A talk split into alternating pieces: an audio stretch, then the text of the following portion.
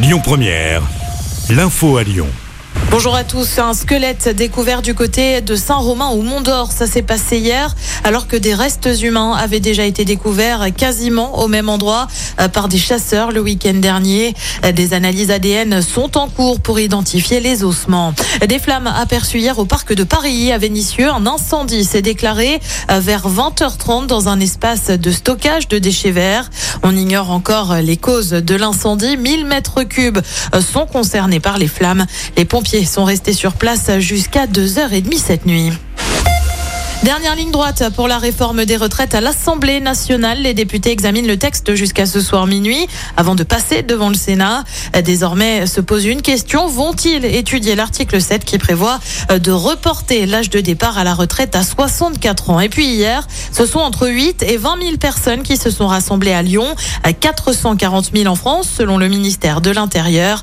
Les syndicats, eux, en revendiquent 1 300 000.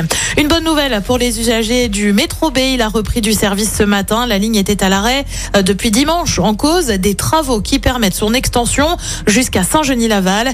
Des bus relais avaient été mis en place cette semaine.